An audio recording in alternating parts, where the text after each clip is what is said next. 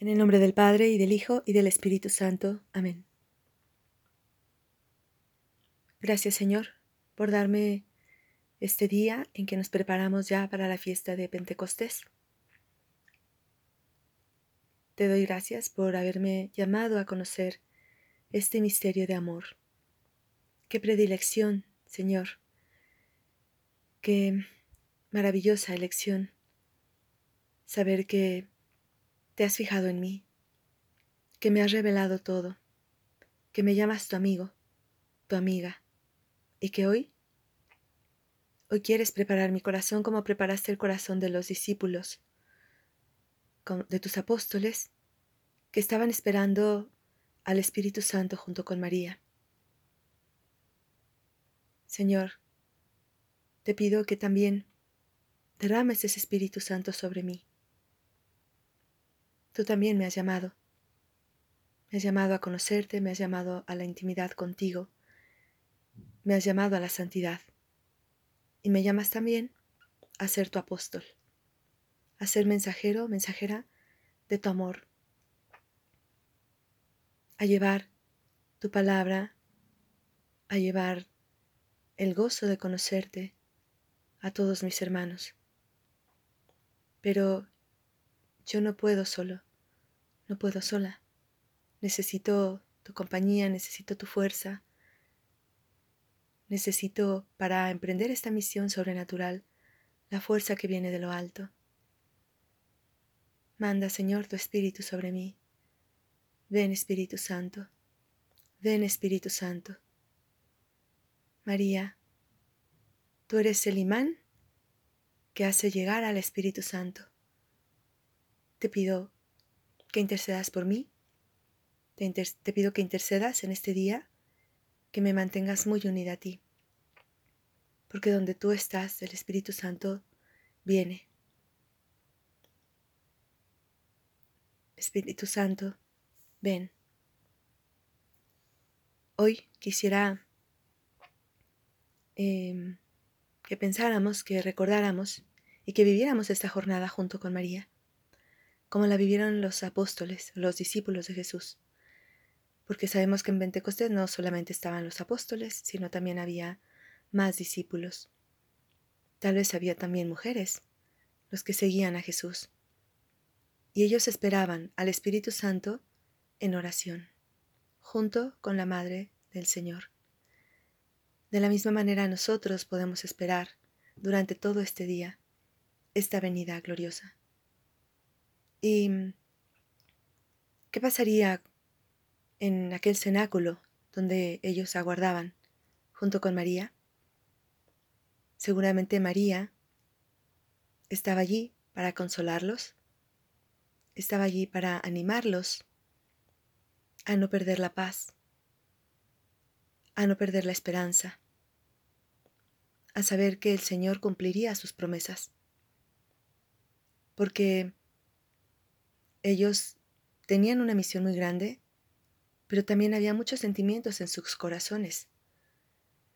Habían sido, llamados a una gran misión, pero ¿cómo realizarla con sus pobres y débiles fuerzas? El Señor Jesús se había ido ya, había ascendido al cielo, ya no lo veían, ya no estaba. Él era el que predicaba, él era el que curaba, él era el que sanaba. ¿Ellos serán capaces de hacerlo ahora? Sienten la tristeza de la partida del, amado. Hay tristeza en sus corazones, hay anhelo de Dios. Sienten también el peso de su debilidad. Siguen teniendo sus caracteres. Hay por ahí alguno que es muy cuestionador de todo, eh, que no se lo cree todo tan fácilmente. Hay por ahí otro que tiene un carácter eh, de los mil demonios, podríamos decir. Hay por ahí otro que tal vez se siente ni siquiera tomado en cuenta, porque ni aparece en los evangelios.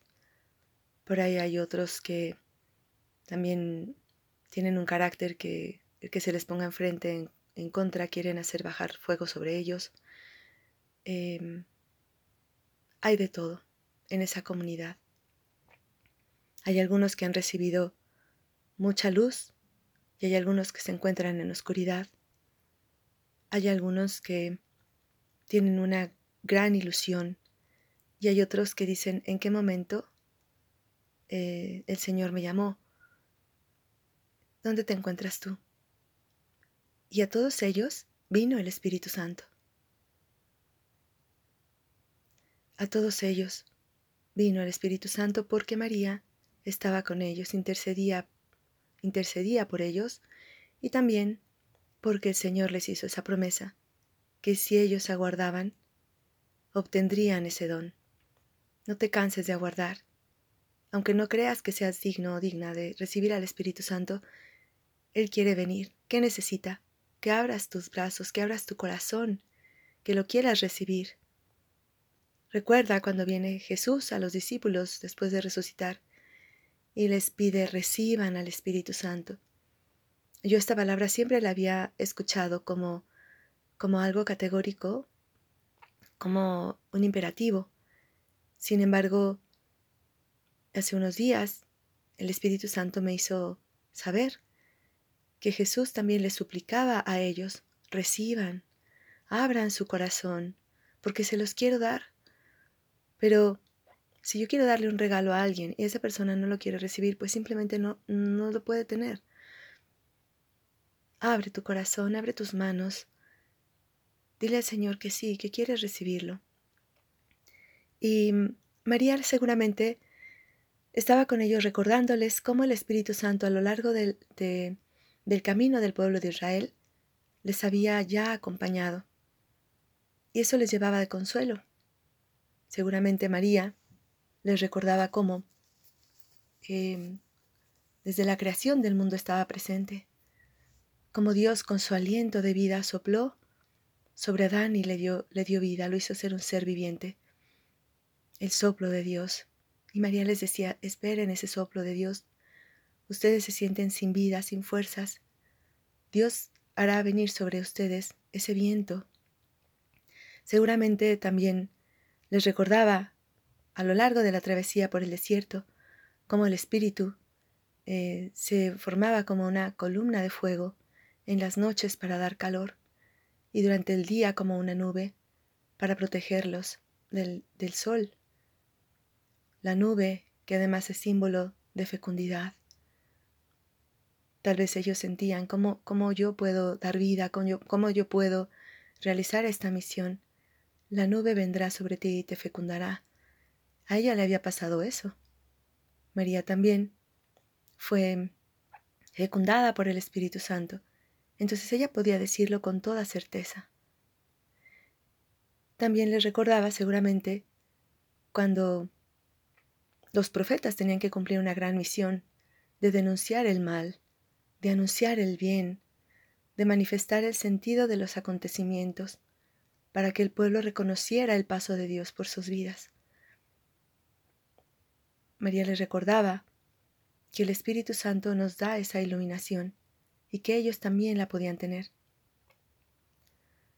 También quisiera centrarme en dos momentos que tal vez María recordaba en esos momentos era uno en el capítulo 61 de Isaías, versículo 1 en adelante. El Espíritu del Señor está sobre mí, porque el Señor me ha ungido y me ha enviado a dar la buena noticia a los pobres, a sanar a los de corazón destrozado, a proclamar la liberación a los cautivos y a los prisioneros la libertad. Me ha enviado a proclamar un año de gracia del Señor y un día de venganza de nuestro Dios. Me ha enviado para consolar a todos los afligidos, para cambiar por una corona, por una corona la ceniza de los afligidos del Señor, su ropa de luto por perfumes de fiesta, y su ánimo triste por cánticos de alabanza. El Espíritu Santo viene a eso, a darnos la buena nueva, la buena nueva de que somos amados, de que somos dignos, de que somos valiosos, de que somos hijos, de que el Padre no nos va a abandonar, a liberarnos también de todas esas esclavitudes que tenemos. Y también viene a consolarnos, viene a cambiar nuestra tristeza por alegría, viene a ayudarnos a vivir no en la mentira, sino en la verdad. Cuánto consolaban estas palabras a los discípulos que esperaban con María. Y tal vez otro de los pasajes que más les recordaba a María es aquel de Ezequiel capítulo 37, donde Ezequiel tiene una visión de los huesos secos. Él ve un campo lleno de huesos secos. Seguramente pues era una visión demasiado triste.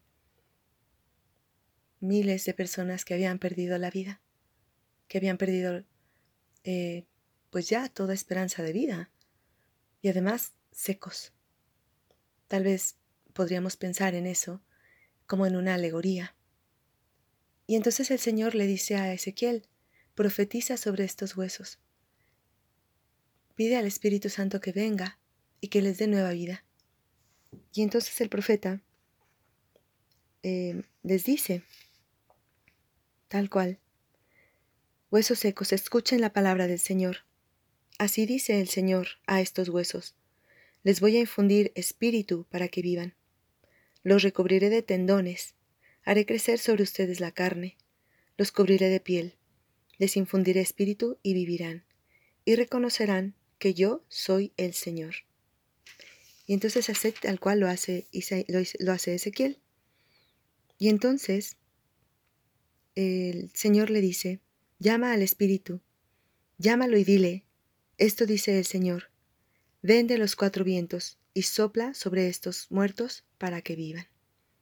Lo llamé tal como el Señor me había mandado, y el Espíritu penetró en ellos. Revivieron y se pusieron en pie. Era una inmensa muchedumbre. Fíjense cómo Dios le está haciendo ver al profeta que Él es capaz de renovar la vida incluso de aquellos que sienten que la han perdido completamente, de renovar la esperanza de aquellos que han perdido toda esperanza. Y le dice, pide al Espíritu que venga, que venga, que, que entre en estos huesos y que les dé vida. Y vemos cómo en este pasaje el Espíritu los, les da una nueva vida, es decir, eh, les da carne, les da músculos, les da un corazón nuevo y además los hace levantarse, les da fuerza para vivir de nuevo y para alabar al Señor. Seré yo también de estos huesos secos que necesitan el Espíritu. El Señor te invita también a ti a que profetices y que le pidas al Espíritu Santo, ven Espíritu sobre estos huesos, ven Espíritu sobre este corazón, ven Espíritu sobre esta mente endurecida, racionalista, que no sabe abrirse a los designios de Dios. Ven sobre este corazón también endurecido, eh, agrio, o que ha perdido la esperanza. Ven Espíritu Santo, cuánto te necesitamos. Seguramente María a los discípulos les invitó a rezar a lo largo de todo este día. Ven Espíritu, ven Espíritu Santo. No te canses, que sea tu, tu oración interior. Júntala junto con tu respiración. Ven Espíritu, ven Espíritu. Ven Espíritu Santo, lléname, renuévame, sáname. Cambia mi corazón de piedra por un corazón de carne. Ven Espíritu, libérame. Yo no puedo, pero tú sí puedes. Mi corazón es un desierto, hazlo florecer. Mi corazón es hielo, derrítelo con tu calor. Mi corazón es una piedra, conviértelo en un corazón que adore y que alabe al Señor. María, quédate conmigo, intercede por mí, ora junto a mí, porque quiero recibir al Espíritu. Te damos gracias, Señor, por todos tus beneficios, a ti que vives y reinas por los siglos de los siglos. Amén. Cristo Rey nuestro, venga a tu reino. Virgen prudentísima María, Madre de la Iglesia, ruega por nosotros, en el nombre del Padre, del Hijo y del Espíritu Santo. Amén.